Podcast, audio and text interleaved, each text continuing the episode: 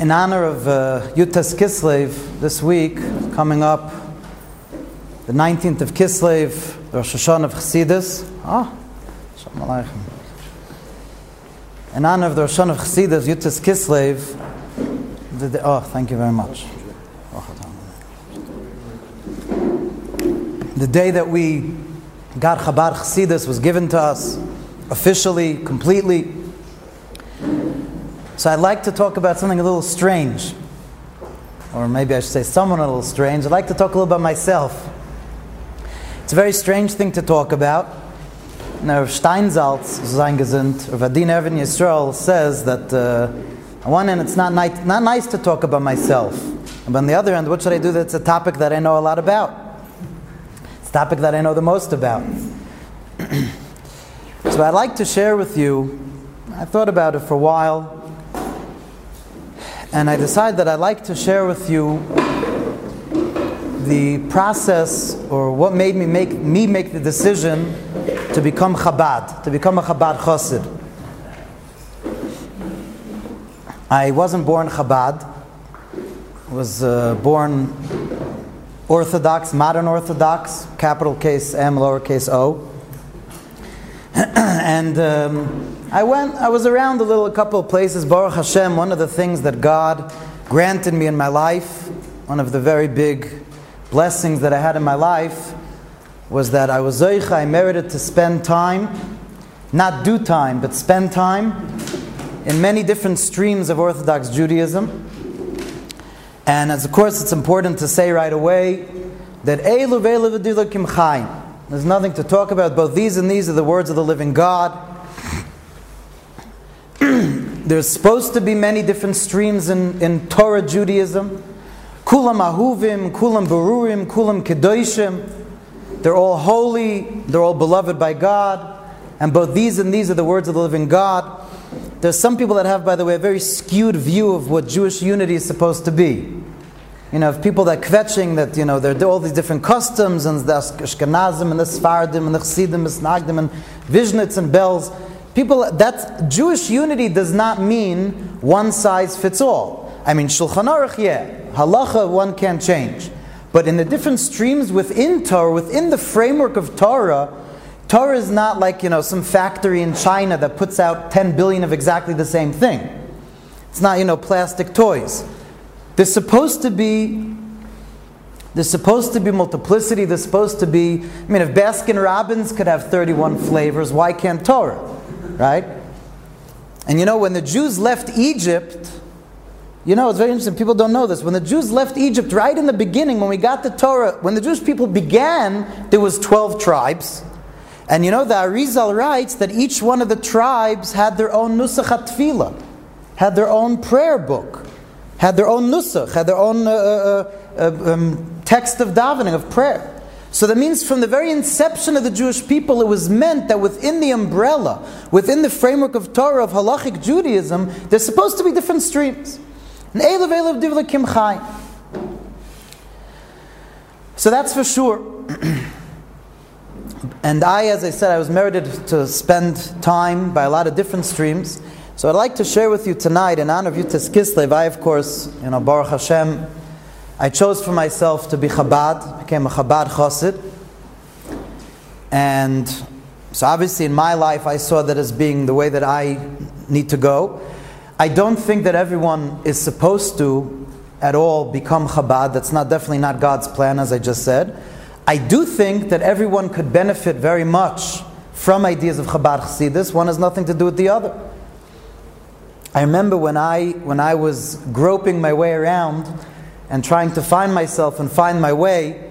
So there were times in my life that I was, you know, I had like different days. Like I had days that I was like Chabad, and then I had days that I was into Breslov, and I davened like a Breslover, and then there was the days I was, you know, Munkacher, and and I was I had the derech of different drachim I tried, and and I felt very, I felt a little um, confused, and I felt also a little insecure that maybe I was not doing the right thing, that I had times like this and times like that. And I remember I was Zoche to have a Yechidus with the Amshinover Rebbe, Zeingesund. All the Amshinover Rebbe here in Beit Vegan in Yerushalayim. I don't know, most people, many people don't realize the schus that our generation has, that we have a real tzaddik like that, the Amshinover Rebbe, among our midst. And I spoke to him for forty-five minutes, and I happened to have also seen Ruach HaKodesh. I saw open, you know, divine inspiration, which I won't get into here. But one of the questions that I asked him was this question. I asked him, I said, you know, that I have days like this and days like that. I have weeks that I, you know, I'm Chabad, and then weeks I down like Breslov, and then uh, different things. And he told me that it's okay. That a person, you know, as long as it's within Shulchan Aruch, you know, in our generation... Our generation, there are so many challenges and there are so many pitfalls that a person has to do whatever one can to be able to come close to Hashem until a person finds his or her way. So, Eilu Ve'elu Divrei Elokim Chaim. But I would like to share with you both why I chose to be a Chabad Chassid, and but not just because of me, because I'd like to be able for everyone to understand what Chabad Chassidus has to offer, what it means to have a real relationship with Chabad Hasidic teachings. And as I said, it has nothing to do with being a Lubavitcher Chassid. You don't have to get a crinkled hat. You don't even have to get a you don't even have to get a black hat bichlal. You don't have to have a beard. Chabad Chassidus is for everyone, and that's what I'd like to share with you tonight. In my life, I decided to go, you know, the whole nine yards.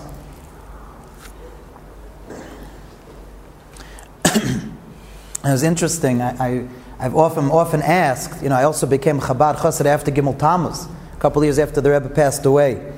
And I'm not saying that that was an easy decision, but again, and here I'm talking very personally, on a personal level, you know, on a subjective level, that what in my life, what I saw that Chabad Chassidus has to offer was something that I couldn't find anywhere else. And as I said, you know, it took time till I was able to really comprehend that derech, that way of what Chabad is about.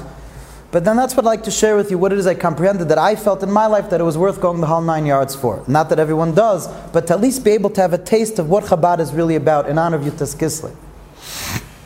But I want to begin with an anecdote, again about myself. It's a little weird that I'm talking about myself. You could put it in the complaint box afterwards, whatever. But just one anecdote that I'd like to share with you, when it dawned on me, you know, when I had that epiphany, that ultimate epiphany, when I really understood in a very deep way what Chabad is about and why I need to be Chabad, why I want to live with Chabad Chassidus in a very deep way. And it happened over here in Yerushalayim. It was in Tovshin Nun Ches, which is nineteen ninety-eight. I was learning over here, and I was learning to learn in the Brisker Yeshiva, or Meir Soloveitchik, Meir Rosh Yeshiva, or Meir. I don't know how much pride he has in me saying that in this forum, even though I'm still very friendly with him, but whatever. And it was a Friday night. Now, in that yeshiva at that time, I had a friend of mine. I was a Munkacher Chossid. That was my official uh, uh, um, association, that I was a Munkacher Chossid, the Chossid, the Rebbe from New York. And a friend of mine that was learning with yeshiva was a Vizhnitz Monsey. To this day, he's a Vizhnitz Chossid. He lives in Monsey. He is a Chossid of Vizhnitz Monsey, the Rebbe from, from, from, from Monsey, Vizhnitz Monsey. And we, the two of us together, had a problem Friday nights. We were both used to, you know, Friday night by a tish. And here in Yerushalayim, our Rebbes were both in America. Discuss where we're going to go. Vigatman Pravin. This was Vigatman Pravin. Where are we going to, you know, hang out? I wouldn't actually call it hang out, but where we're going to, where are we going to, you know, feel Friday night? We didn't have our Rebbes over here, so we would go different places. I spent, I went a lot to Kretchnif. Anyone here remembers the Perek Aleph Kretchnif? He passed away about six years ago. Told us Avim Yitzchak, told us Aaron, Lelev. We went around. This went on for a couple of months after I came to Brisk, to here to Yerushalayim to learn. And then, I'll never forget, there was one Friday night, and it's one of those experiences that in my life, I'm sure everyone knows that you have these experiences that stick out so clearly as if they just happened now. Like you just, you remember exactly where you were, what you were feeling. We were walking, it was Friday night, we davened by Reb Meir's house, Reb Meir Soloveitchik. He lives in Rehov Chazanovich, right near Moniot Geula, taxis over there, and we're walking down Rehov Strauss towards Kicker Shabbos. And he asked me, Nu, Shmuel Vigaitman Pravin, where are we going to go? Where are we going to go find this Oiris? Where are we going to go seek inspiration? Where are we going to go to look for inspiration for tonight? Where's tonight's inspiration going to come from? Where are we going to go? And all of a sudden it hit me like a like a lightning flash, like a thunderbolt at dawn. I was in the middle at that time in my apartment. My apartment was then on Rehov Malchi Yisrael on top of Uri's Pizza. And I was in the middle of learning Perek Aleph of Tanya. That was what I was up to.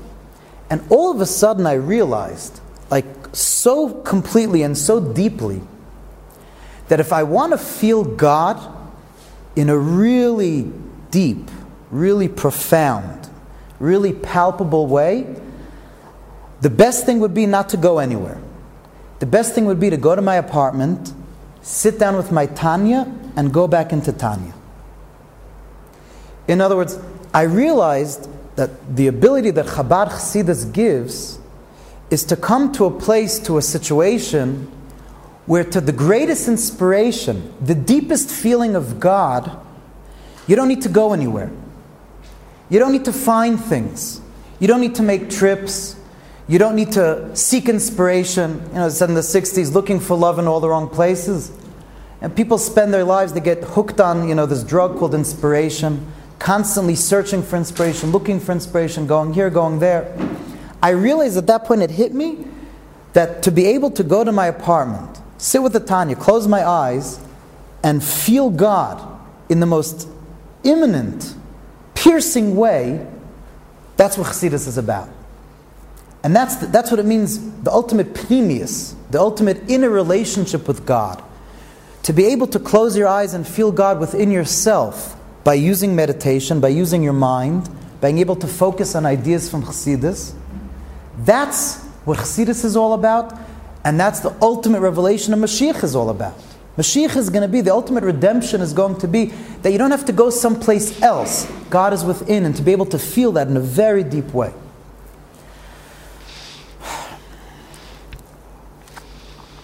And of course, the more Chassidus a person learns, and the more you meditate, and the more you internalize, the more that it's felt.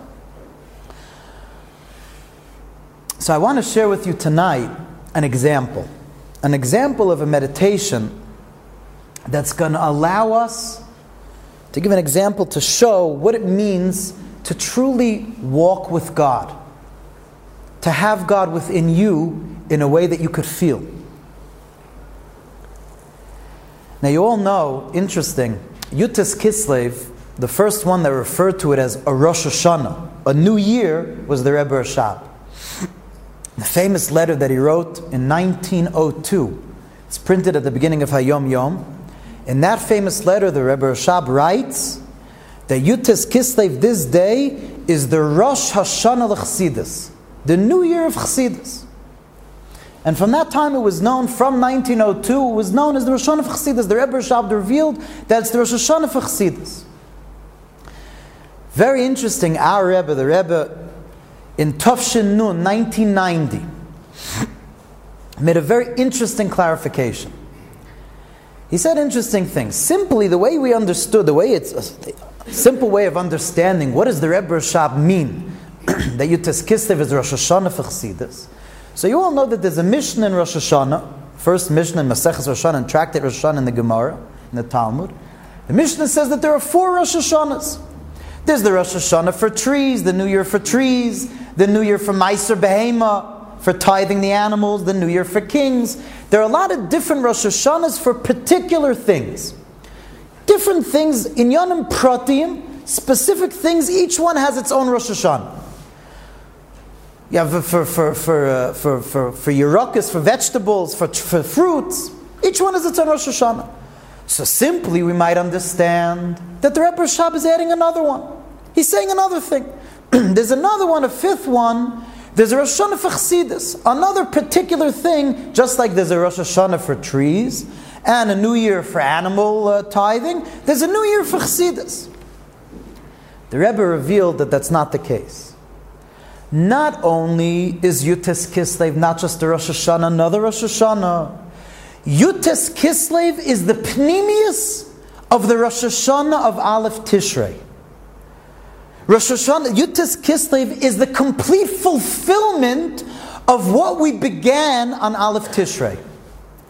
The process that Jews do, what we do on the first of Tishrei, what that Rosh Hashanah, the regular Rosh Hashanah that we know about, the ultimate Rosh Hashanah of Aleph Tishrei, what we begin doing that day, reaches its completion and fruition on the nineteenth of Kislev, meaning through Chassidus that was revealed on that day. Chassidus is what allows what we do in Rosh Hashanah of Aleph Tishrei to be complete. What does that mean? What is the Rosh Hashanah of Aleph Tishrei? What's it all about? The Rosh Hashanah of Aleph Tishrei is Meloi Chal Kol Ha'olam Kulei B'Chveidech. Reign over the entire world. We scream out to God for forty-eight hours. Rule, reign over. Become a king over the whole world with your glory. Meloi Chal Kol Ha'olam Kulei B'Chveidech. Coronating God, making Him king over the entire world with His glory. Says the Rebbe, how do you make God over Kol Ha'olam Kuloi Kipshutai? How do you literally over the entire world, every detail of the world, make God king? Every single detail of the world. Your mundane life, your spiritual life, your house, every room in your house, in your office, everything, every detail that you see. If you see a tree and you haven't coronated God there, you have not made Him king of the world, then the process of Rosh Hashanah has not been complete. You have not made Him Meloichal Kol Ha'olam Kulei B'Chveidecha. What allows a Jew to be able to coronate God, to make God over king over every detail in his life? You know, the Rebbe Rashab, when he had his house in Rostov, when he moved to Rostov in Russia, so the room that he was in had very small tiles. This room that was sitting over here has bigger tiles. Very small, little, little teeny tiles. The Rebbe Rashab says, I'm not leaving this room until I make God king over every single tile. Yeder, yeder, I don't remember the word in Yiddish, but yeder bezunder. Every tile by itself I have to coronate God. What allows a Jew to be able to feel how God is king over every single detail? That's Chassidus. That's the revelation of the teachings of the Baal Shem Tov and his students and his students' students. And that's why, listen carefully, that's why Rabbi Isaac Humler, Rabbi Isaac Humler was one of the big Chassidim of the Alter Rebbe, of the Balatan. And Rabbi Isaac Humler would scream for the whole twenty-four hours of Kislev. He would say over and over again one thing: L'Hashem HaYeshua, L'Hashem HaYeshua, L'Hashem HaYeshua. What does it mean, L'Hashem HaYeshua? So literally we say L'Hashem HaYeshua al amcha b'chasecha sela. Uh, God has salvation. Yeah, L'Hashem HaYeshua. Salvation is God's. He brings salvation to His nation. But literally in Hebrew, what do the words L'Hashem HaYeshua mean, literally? That God had a salvation. That God had a salvation. L'Hashem HaYeshua. And he would say the whole twenty-four hours, Yud Tes Kislev. L'Hashem HaYeshua. God had a salvation. Not to think that Isaac Humler would explain. You might think that the Alter Rebbe had a salvation. That we know that the Alter Rebbe was in jail. And the nineteenth of Kislev was the day that he was released from his prison. He was let out of jail. The Alter Rebbe had a salvation. Says the, the Rabbi Isaac Humler said, no, the Alter Rebbe had everything he needed when he was in jail. He had everything he needed physically. He didn't need, you know, he wasn't missing a steak, you know, a barbecue, a couch. He had everything he needed. He had the Baal Shem Tov and the Maggid in the cell with him. He had everything needed spiritually. To the extent that the previous Rebbe writes in the Likutei Diburim that when the Alter Rebbe wanted Shabbos clothes, when it came Shabbos, the Alter Rebbe took a couple of the threads of his shirt and made Shabbos clothes, whatever that means. That would be cool. I don't know how to do that. That's, that would be really interesting. So he had everything he needed. The Alter Rebbe wasn't missing anything. You know who was let out of jail in Yud Tes Kislev? God. God had a salvation. God was in a jail until the nineteenth of Kislev. He was in an incarceration. He was in a jail of transcendence. He was in a jail of being supernal. He was in a jail of being untouchable. He was way up in the wild blue yonder. He wasn't king al kol ha'olam kulei b'chveidecha. Jews weren't able to feel within their own lives, within their own havens, within their own personal bodies, that God is king in every single detail of whatever you do. Hashem was in incarceration. Hashem was some transcendent being, aloof, ethereal, out there, untouchable. So Rabbi Isaac Humler says, Yud Tes Kislev is L'Hashem HaYeshua. God had a salvation. And that ties into also a very interesting var from the Tzemach Tzedek. One of those ideas that if the Tzemach Tzedek wouldn't have said it, we wouldn't be able to say such a thing. The Tzemach Tzedek says There were three holidays that the Jewish people, when the Schadish that were given, that were given to the Jewish people, three new holidays the Jewish people got in Golus, in exile. There are the holidays that are, in, that are written in Chumash, that are in Torah. But there are three holidays that were Neschadish, that were given anew in exile. Chanukah, Purim, and Yud Tes Kislev. That's the three holidays the Jewish people got, the three Yomim Tovim the Jewish people got in Golus. Chanukah, Purim, and Yud Tes Kislev. And says that Tzemach Tzedek an incredible thing. You all know what the Zohar says, the Tlas, Kashan, Miskashan, Dabida, Yisrael, Eraisa, V'Kutsha Brichu. There are three knots, three things that are tied together and are essentially one, the Jewish people, Torah, and God. Yisrael, Araisa, V'Kutsha Brichu. The Jewish people, Torah, and God are three things that are tied together and are really one. So the Tzemach Tzedek, corresponding to these three things, are the three salvations of these three things, are the three Yomim Tovim, the three holidays that we got in Golus. Meaning what? Purim. There was a decree, lahashmid, laharag, laabid, eskola, Yehudim, menar, vatzoke, and taf, and noshim, b'yem echad. A decree to decimate the Jewish people, the bodies of the Jewish people. Men, women, children, adults, in one day. That was the decree. Purim is the salvation the Jewish people were saved. Chanukah, what did the Greeks, what did the Hellenists want? Lashkicham Torah secha. There was a decree against Torah. They weren't again, they weren't, they want to kill our bodies. The Torah was the, the Torah was in danger. Chanukah is the celebration of the saving of the Torah.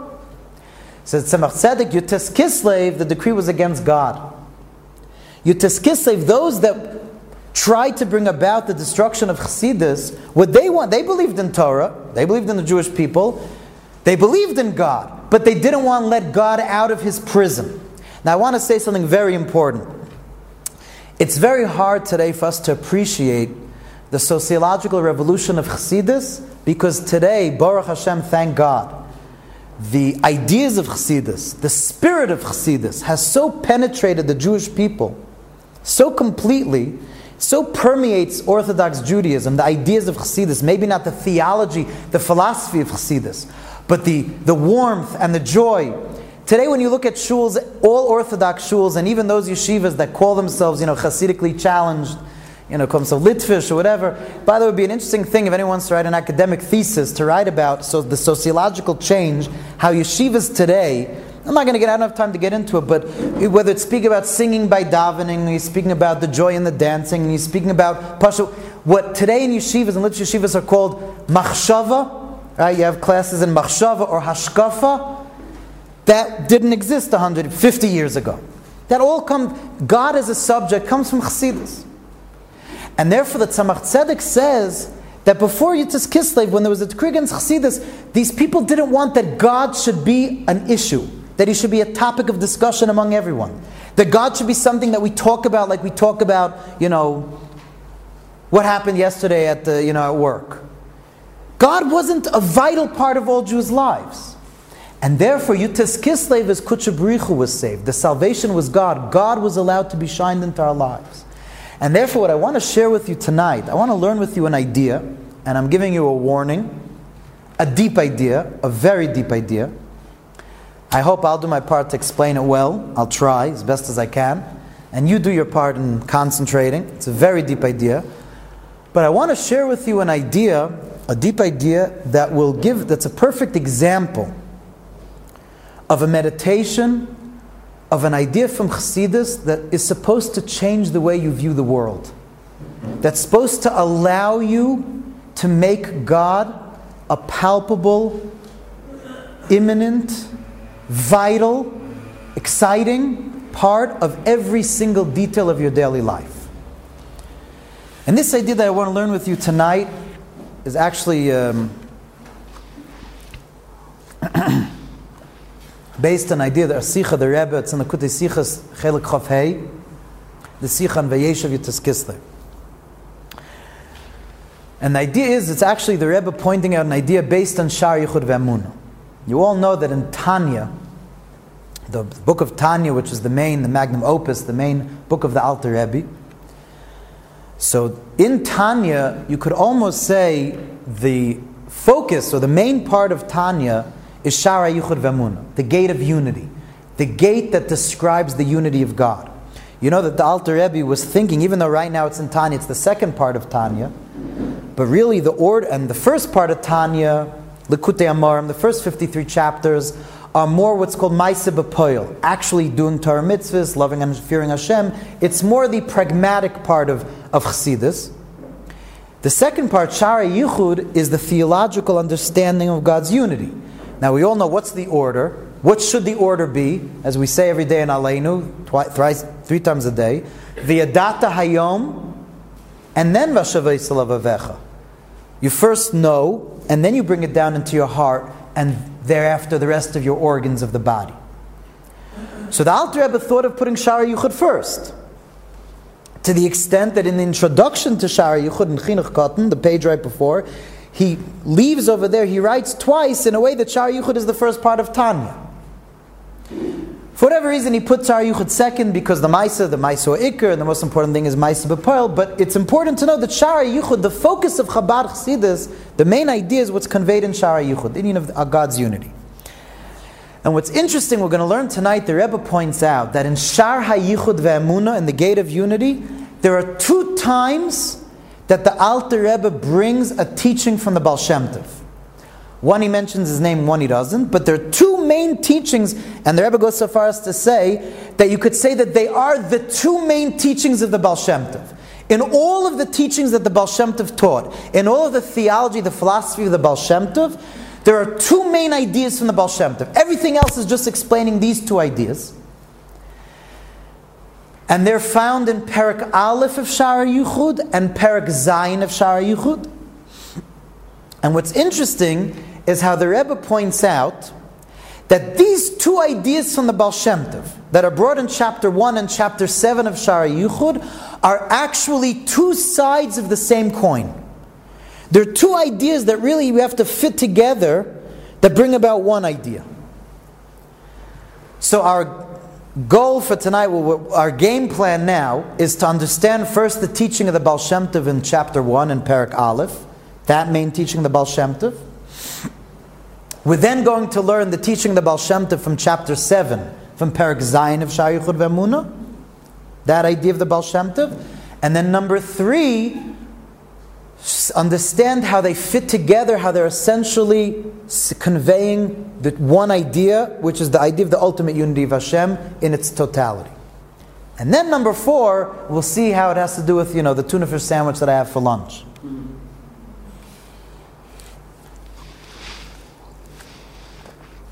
In Perek Aleph, number one, in chapter one of Sha'ar Yuchud Ve'emunah, the Alter Rebbe brings the teaching of the Baal Shem Tov of La'olam Havaya Dvarchad Nitzav B'Shamayim.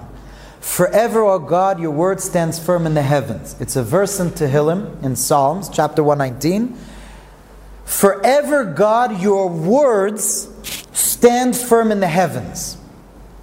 Says the Baal Shem Tov, what does that mean? Which word of God is forever standing firm in the heavens? So Baal Shem Tov taught the following idea.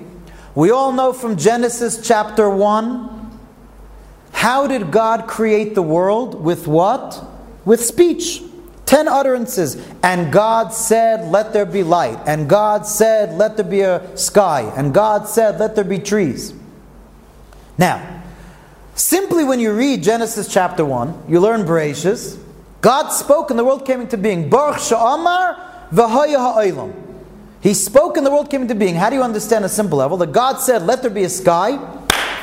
And a sky came into being. A sky snapped into being. That's on a simple level. God said, let there be trees. And trees snapped into being.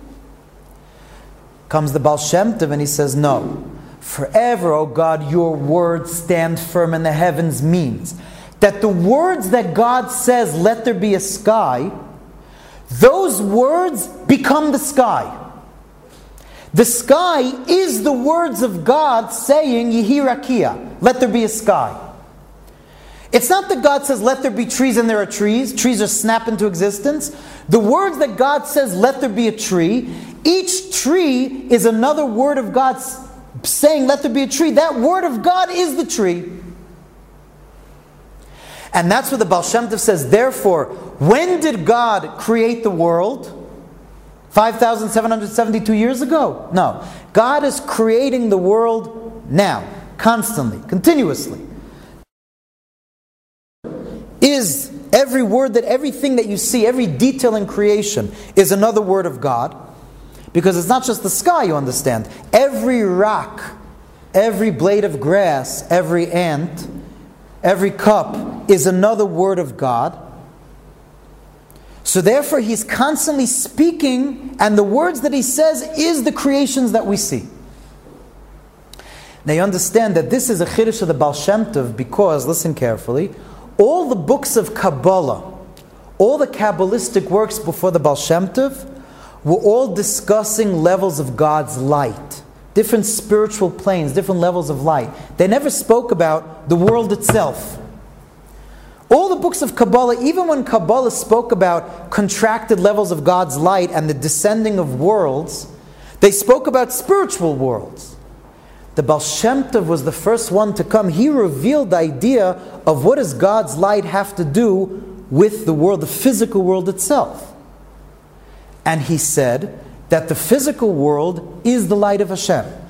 In other words, I'll explain a little better. When Kabbalah teaches that in order to bring about all the different details of reality, God contracted His light to become everything that we see, and all the details that we see, and therefore it says in Kabbalah that God's light fills the world, Mimali Kol Almin, that His light fills the world. You know what it means that His light fills the world? Look at this cup over here. Well, this cup happens to be empty. But imagine that this cup was filled with water. Imagine that the cup was completely filled with water. Right? Oh, that was perfect timing. Shkoyach. See that? Imagine Mashiach walked into the room right now. Night's still young. Imagine this cup is filled with water. Imagine the cup is filled with water. Is it true to say the cup is filled with water? It's not. The void, the hollow void that the cup makes is filled with water. The cup itself and the water are two different things. The cup itself has no water in it. The hollow cavern that the cup forms has water in it. It's that, the hollow cavern is filled with water. The cup itself has no water in it. The cup and the water are two different things. Came the Baal Shem Tov and he said that when Kabbalah teaches that the world is filled with God's light, it doesn't mean that the shtender, that this lectern and God's light, that God's light is bringing this lectern to existence, that there's the light of God, and is shining this lectern into existence, or this, you know, uh, uh, iPhone into existence, like a sun is shining light out of itself. And that's the physical comes to existence from the light of Hashem. No. The light of Hashem is what this lectern is. The world, the physical world, is the light of Hashem. And meditate how every single, you go on a beach, a sandy beach, and you see thousands of rocks.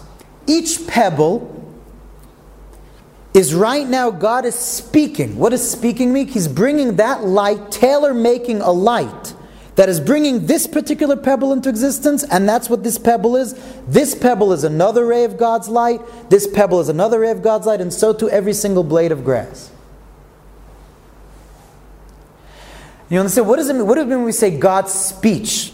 Every rock is another word of God. Let's let's understand what that means. What does it mean everything is a word of God? Every rock, every cup, every one of us is another word of God. God doesn't have a mouth. He doesn't speak. What does it mean that He speaks? What does it mean that it's a word of God?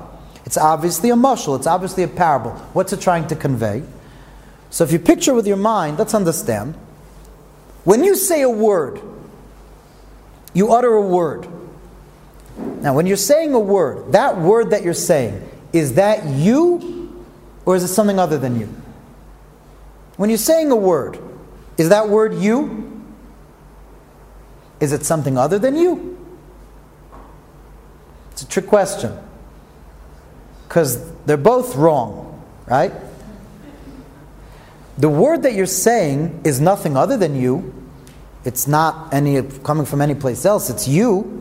But would you say that the word you're saying is what you are? No. A word that you're saying is what Chassidus calls a hispashtus from you, an emanation from you, a light from you. A word is a particular radiation, a particular ray, emanation from you, not radiation, radiance. A particular radiance, a particular ray, an emanation coming from you. And every word you say is another light from you that you're shining out, a particular word. So the word is not you, but it's a light from you. It's an emanation from you. And each word that you say is another emanation of what you are. Says the Baal Shem Tov, Genesis chapter one is teaching us that every detail of the world that you see, that you look at, is another word of God. What does it mean, a word of God?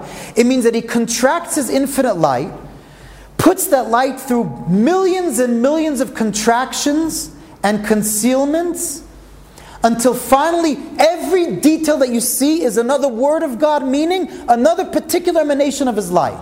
And scientists say that there are no two snowflakes that are exactly the same.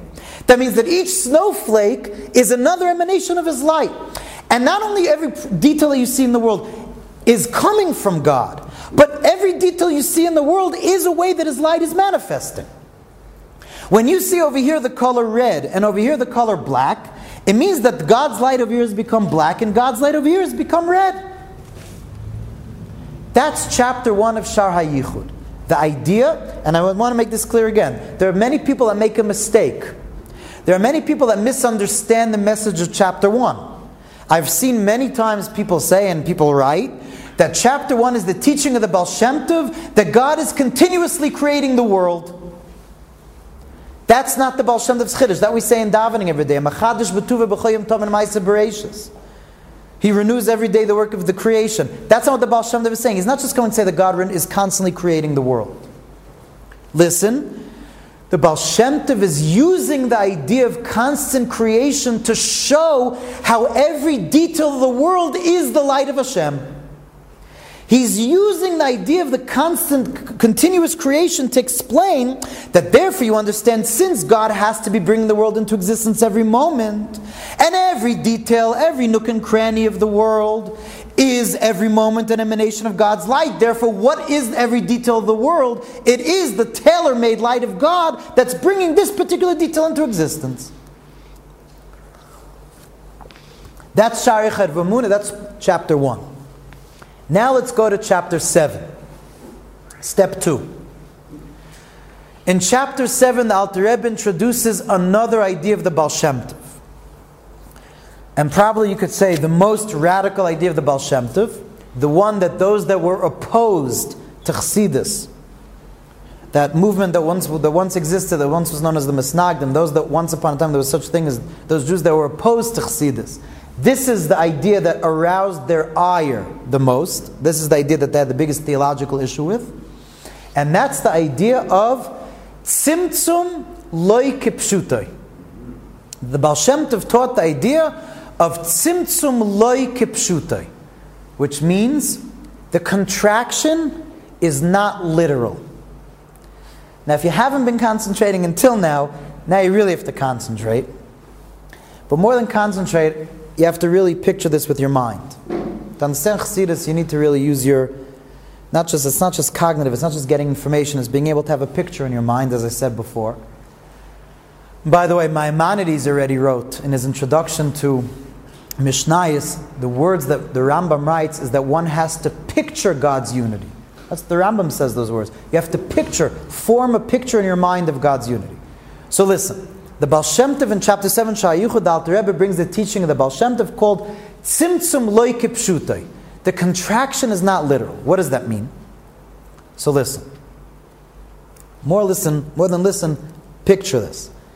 The Arizal, the Arizal, who was the one that revealed Kabbalah, the father of Kabbalah, in all the books of the Arizal's teaching begins the following way.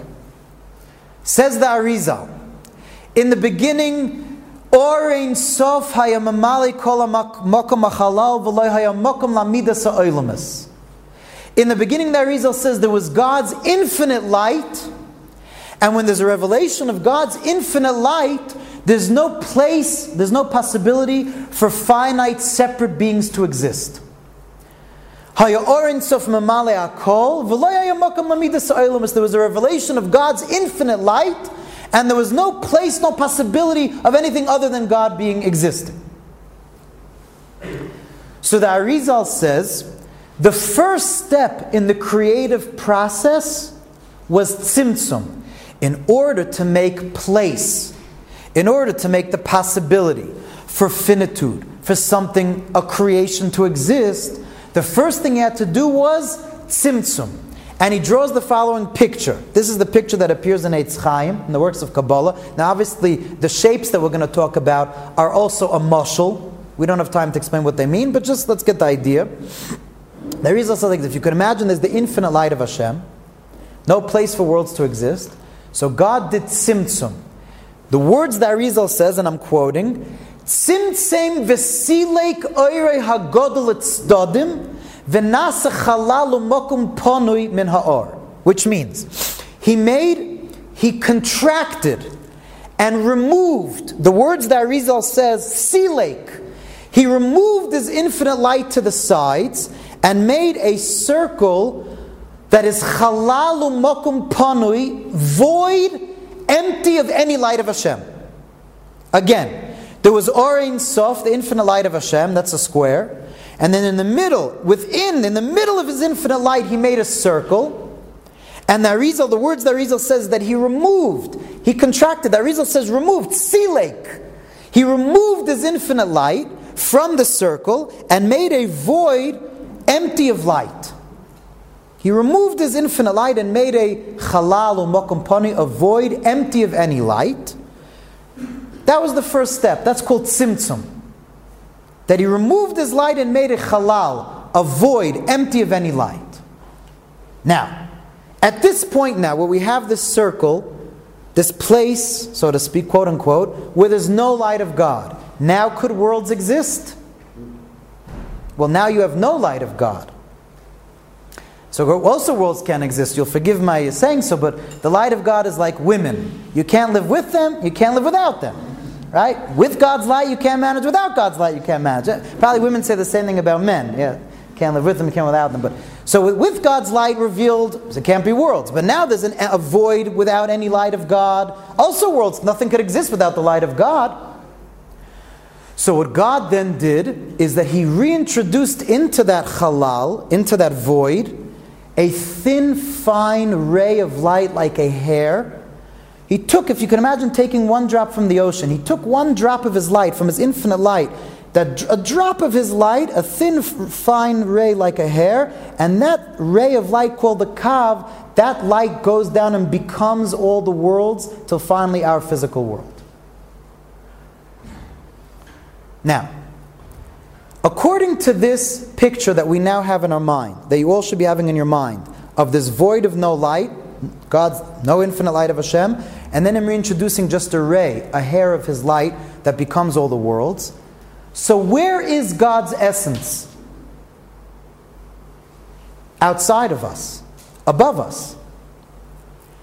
To the extent that there's a Sefer of Kabbalah after the Arizal that understood the Arizal's teaching as we just presented it, and he gave the following parable.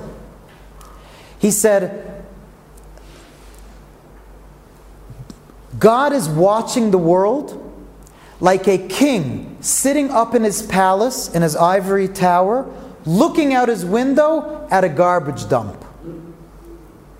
That's this, based on we just the way we understand the Arizal, if we understand the Arizal, kipshutai, literally, that God removed His infinite light, and He just gives over a little drop of His light. His infinite light is outside the worlds. He's like a king in his tower looking at a garbage dump. Came the holy Baal Shem Tov,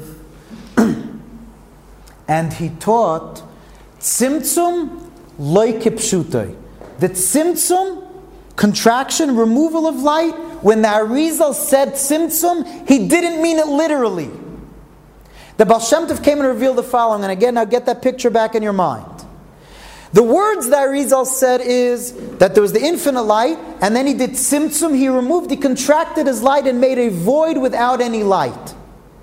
And now there's an empty space with no light, into which he reintroduced that thin ray of light. Says the Baal Shem Tov, when the Ari, when the Arizal wrote that he removed his light from that void, not literal. He didn't mean it literally. He didn't really remove it. He just concealed his infinite light. He didn't remove it from that void. It's not really a void. Or Ein Sof Meir b'makom hachalal la'achrei hatzimtzum k'may koydem hatzimtzum. God's infinite light shines in the place of the of the void after the contraction, just like before the contraction. He didn't really remove his infinite light from that void. Rather, he concealed it. He made it not felt. But the, so why does the Arizal say that he removed it? Why does the Arizal say he removed it? The Baal Shem Tov taught, because the concealment is so radical, so definitive, so complete, that it's as if it's not here. It's so completely not felt, it might as well not be here. But it is here. So now if you picture that in your mind, so where is the infinite light of God? Right here in this room where we're sitting. Right here is the infinite essence of God.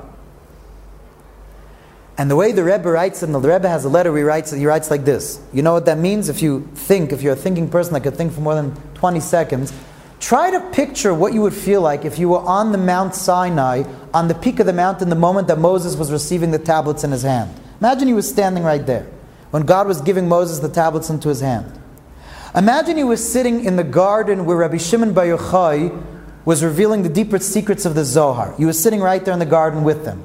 Imagine you're standing in the Holy of Holies itself. Came the Baal Shem Tov and he revealed that the exact same revelation, the same power, the same amount of God's essence that are in the Holy of Holies, that was on Mount Sinai at that moment of revelation, that was in the garden with Rabbi Shimon Bar Yochai, is right here, right now, no matter where you are.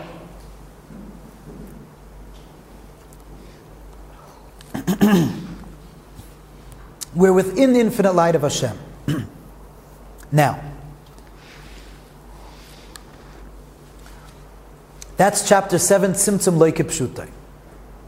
Now comes the Rebbe and he says an unbelievable thing. Listen to this. These are the type of things that you need to start getting used to thinking about as you're walking down the street, you know, as you're eating a tuna fish sandwich. Listen. The Rebbe explains that these two ideas of the Baal Shem Tov, of that every detail of the world is a contracted light of God, that the chayus, the vitality of every detail, the details of everything, the color, the texture of everything is the light of God, chapter one. And chapter seven, Tzimtzum Lo Kipshuto, that when the Arizal says that God contracted or removed his infinite light, it's not literal. These are two sides of the same coin, the coin known as Einod Milvado, the true unity of God, that only God exists.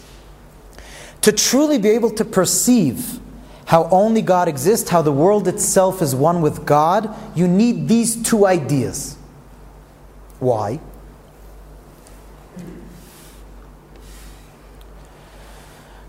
Did you notice that these two ideas that we learned from the Baal Shem Tov are saying two opposite ideas? Are two are stressing two opposite things about God? Did you notice? Chapter one is stressing the descent of God's light. How much God's light goes down to become the details of everything that we see in the world. Chapter seven is stressing the presence of God's infinite light, His transcendent light, His infinite essential light. Because in order to truly be able to have a vision and a perception of how the world is one with God, you need these two opposite ideas. Why? Because in order to understand, I'll say it first in Hebrew, the way the, the way the Rebbe says in Hebrew, the dargas habitul, you need God's transcendence. The kiruv of the bittul, you need God's immanence, which means to understand how radically nullified we are, To understand how completely nullified we are to God, you need to think of God's trend. You need God's transcendent light. But to make that part of us, you need to understand the idea of chapter one, how God's light is what we are. Meaning what? So what would happen if we just had the idea of chapter one of Tanya? If we, of Sha'ar HaYuchud, if we just had chap, the idea from chapter one, that each one of us is a contracted ray of God's light. Every detail of the world is a contracted ray of God's light. So, what would we be feeling? We'd be feeling that we and everything around us is, an, is on a respirator. Right? We're, we're intubated. We're on a respirator where God's light is continuously not just allowing us to breathe, but is bringing us to existence, and that is what we are. We would all feel how we are a light of God. But would we feel completely insignificant to God? No. It's not that the world wouldn't have significance. The opposite. God's light is contracting itself to become the details of the world. His light is noisen makom lemetzias hayesh. His light is allowing for there to be an existence. His light is the existence of the world. Without a nation, there's no king. And the people in the nation feel that all they are are subjects to the king. Vis-a-vis the king, does the nation not exist? Of course they exist. If they didn't exist, the king wouldn't be a king. If God is contracting His light to become the details of the world, the world exists. Only what? The world is the light of Hashem. What would happen if, let's say, I only learned chapter seven of Sha'ar HaYuchud? I only had the idea of Tzimtzum Leikah Pshutai. I feel that I'm standing within the infinite light of Hashem. I, if you meditate on that for more than a minute straight, you completely lose yourself. You're standing before within the infinite light of God. Imagine standing right face to face with a king, face to face with a Rebbe, with a tzaddik. You lose yourself. You melt away. Complete bittul. You lose your reality. But if you only have that idea, listen carefully, you're losing your reality, your metzias. But your metzias is not God. When you stand before the king and you lose yourself, have you then said that you've become the king? No. You and the king are two different things. It's just that when you're standing in front of the king, his presence, or the tzaddik, his presence is so domineering, so complete, so completely awesome that you lose yourself. But the second when you walk out from the king, you exist again. You and the king, even when you're standing in front of him and lose yourself, you're something other than the king. You lose your metzias, you lose what you are. But what you are is not the king. Says the Rebbe, put the two ideas together. Tzimtzum Leikah Pshutai means there's God's infinite light. And we're saying the Baal Shem Tov said he didn't remove his infinite light from the void. You know what that means, he didn't remove it? It means that when, the, when Kabbalah teaches that he then brings about a finite revelation of light that becomes the world, he didn't remove his infinite light. You know what that means? That finitude and infinity are all him. Finitude is a continuation of his infinite light. You see, when you picture in your mind God's infinite light, if you're picturing something big, you're having the wrong picture. If when you think of God's infinite light, you're thinking of endless expanse universe, that's not what Or Ein Sof means. Or Ein Sof is not big. Or Ein Sof is beyond definitions of big and small or finite and infinite. Or Ein Sof means the revelation of everything that God is and that He could do. Within that revelation, you have infinity and finitude, and they're both exactly Him the same way. Tzimtzum Leikah Pshutai means that when the Baal Shem Tov taught in chapter one of Sha'ar HaYuchud, listen carefully, that every detail of the world is another way that His finite light is manifesting. That finite manifestation of God's light that becomes this blade of grass is a continuation of Or Ein Sof. Is a continuation of His infinite light. Havaya hu helikim. His infinite light now becomes finitude. So chapter seven, which is God's infinite light that's here, is one with that light that we learned about in chapter one, that His infinite light is within the place of what you are. Your being, chapter one teaches that what are you? You are God's contracted light. And chapter seven says that that contracted light is a continuation of His infinite light. Simsam Leik Pshuta means they didn't remove His infinite light and then bring about a finite, contracted, tailor-made light that became every leaf and every blade of grass. No! He made His infinite light now manifest as all the details that you see in the world, or in the words that Tanya says in Perek Zion, Mahusei Vatsmusi Yisbarach Nimtza Lamata Bizman Umokum. His infinite essence is found within time and space. Within the finitude, within every detail and every molecule of everything you see in the world, that's all a continuation of His infinite light. So you're not just standing before the King, you're standing within the King. You are a contracted light of the King, and that contracted light is within His infinite light, like the ray of the sun when it's still in the sun. Or the way Rapil Paracher wrote, Rapil Paracher, one of the main Chassidim of the second Rebbe, the Mittler Rebbe, writes, that when Shulchan Aruch says in the very beginning, the very first sentence of Shulchan Aruch, Shivisi Hashem lenegdi tomid, I place God before me at all times. And the Shulchan Aruch writes, quoting the Rambam, you always, a Jew has to live life with the constant awareness that all of life is forever lived in the presence of God. And the Shulchan Aruch says the following words, you always have to see yourself standing before the King. Oymid lifnei ha-melech, says the Pil Paracher, that's al pi nigle. That's according to the revealed aspect of Torah. Al pi chassidus, you're not standing before the King. You are within the King. You are within the King. You are another way that His infinite light is manifesting. And therefore you are within His infinite light, like the ray of the sun within the sun. And His infinite light becomes every detail that you are.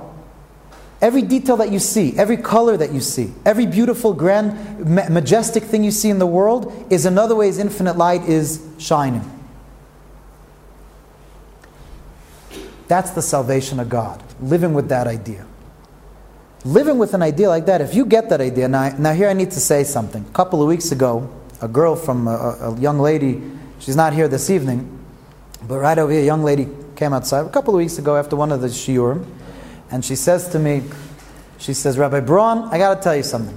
When you speak, I love it. I, I, you know, I lick my fingers, t- delicious, unbelievable. I mamish feel five minutes when you're done, five minutes later, forget everything. The whole picture goes out of my head. So my response was, what I'm teaching you tonight, it also took me a little more than an hour to get. A lot more than an hour. A lot of times hearing Rabbi Yolkan explain it and thinking about it again and again. These ideas, this isn't, you know, we're not learning here information. Chassidus is not information. Chassidus is a perspective and reality. I just saw recently somebody wrote a beautiful sentence, your perspective is your reality. Chassidus is a new type of reality, a new perspective. So these ideas that we learned tonight, you have to learn a couple of times, think about again and again, and meditate on. And that's when you're able to feel that Meloich al kol ha'olam kulei b'chveidecha, reign over the entire world, everything in the world, with your glory. If you go down the street, every detail that you see, to be able to meditate, how Orein Sof contracts itself to become this detail, but simtzum loy kipshutai. So it's not that there's less Orein Sof. Orein Sof is lamata bizman umokum. Orein Sof is now within this finite thing. This finite detail is a way that God's infinite light is revealing itself.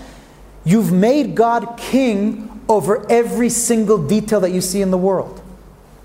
That's Chassidus, that's making God, that's the, God, the salvation of God. That's bringing God into everything, to being aware of God in every single detail of reality. I want to finish with a story. A story that the previous Rebbe, the previous Lubavitch Rebbe, the Rebbe Rayatz, he writes an interesting story.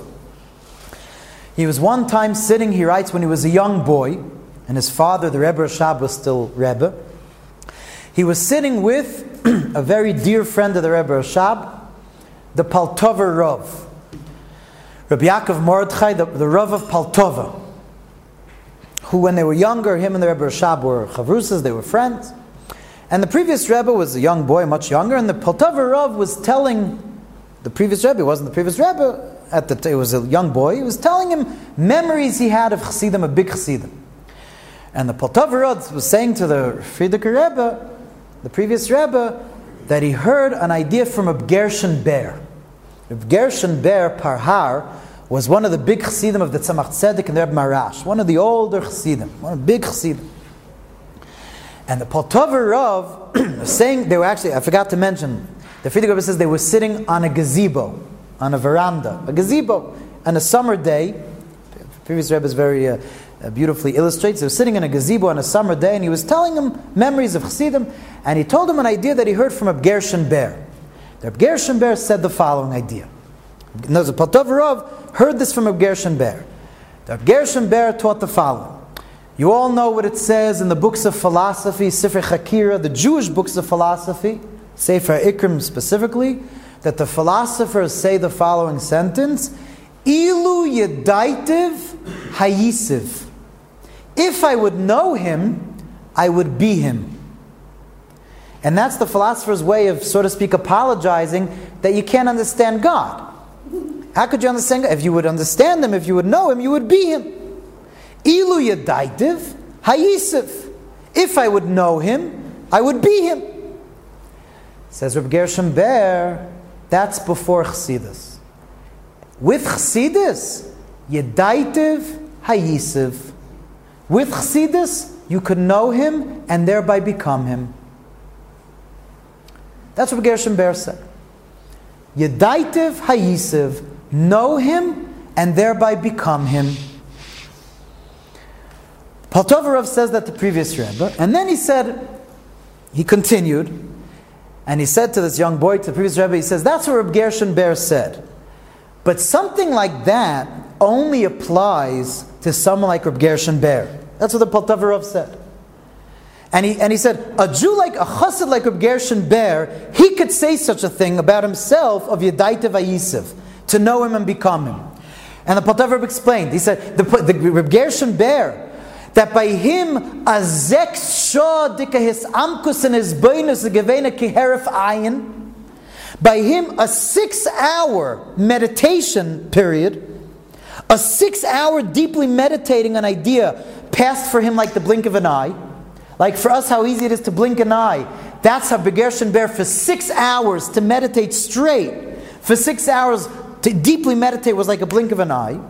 And someone like Reb Gershon Ber that worked on himself for thirty years davening six hours a day, and he was crowned with blessings from the Rebbeim, he could say Yedaitiv Hayisiv. I know him and I become him. That's what we said to the previous Rebbe.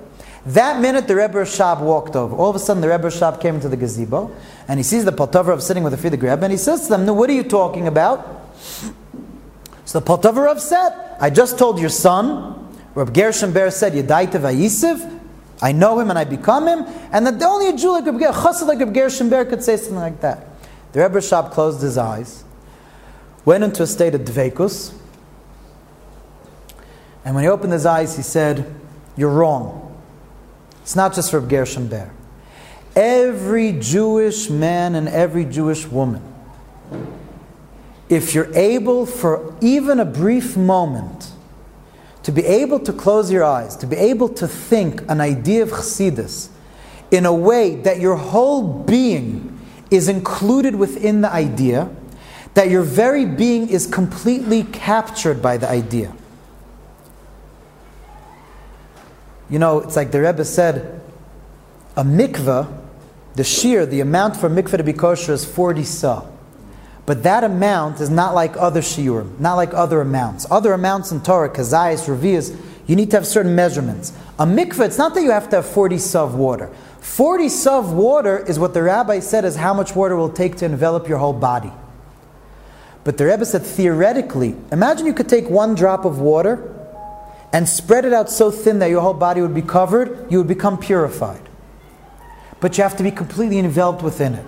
So Rebbe Shab says, if you have one idea of Chassidus, any Jew, that you completely envelop yourself within that idea, you shut off everything else, and you go into this idea completely, for those moments is Yadaitiv Hayisiv. Every single Jew, you could become God. What does it mean become God? I'm not sure, you know, I don't ever get any uh, you know, psychological issues and think that you're God and stuff. What does it mean? It means that you at those moments become part of God. That becomes your perspective, it becomes your reality, it becomes who you are. Yadaitiv Hayisiv. And that's the Yontiv of Yud Tes Kislev. That's the redemption of Chassidus, the salvation of God. That a Jew should be able to live in such a way, and this I'm... Um, I want to give everyone a bracha in honor of Yud Tes Kislev, and everyone a challenge in honor of Yud Tes Kislev. That, for instance, the idea that we spoke about tonight, think about it again, review it again, these two ideas. To walk down the street, to be able to close your eyes and think about this idea. To be able to understand and to feel how everything detail of the world is another continuation of His infinite light. When you live with this idea, you're bringing salvation to God. You're revealing God in everything. You're making a part of every detail of reality, and that's what Mashiach is all about. Mashiach is the revelation of that with our physical eyes.